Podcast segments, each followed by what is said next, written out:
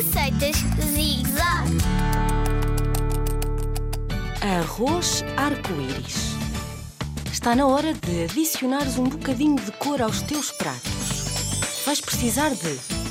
Agora vais precisar de um papel e de um lápis para apontares o que te vou dizer.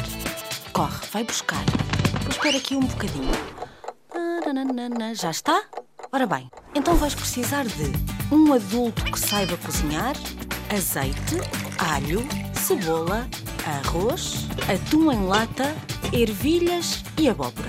Eu repito, um adulto que saiba cozinhar, azeite, alho, cebola, arroz, atum em lata, ervilhas e abóbora. Não te podes esquecer de pôr sempre um bocadinho de sal nos teus pratos. O adulto vai fazer as tarefas mais aborrecidas e tu vais fazer as mais divertidas. Pede-lhe para fazer o refogado na panela e junta as ervilhas e a abóbora cortada em pequenos cubos. Noutra panela, o adulto põe água e põe o arroz. Chega a tua vez de pôr uma pitada de sal e de pimenta, se gostarem, em cada panela. Ajuda o teu adulto a pôr o atum em lata numa grande tigela.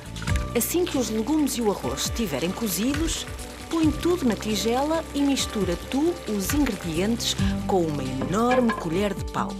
Esta é a parte mais divertida. Mistura tudo muito bem.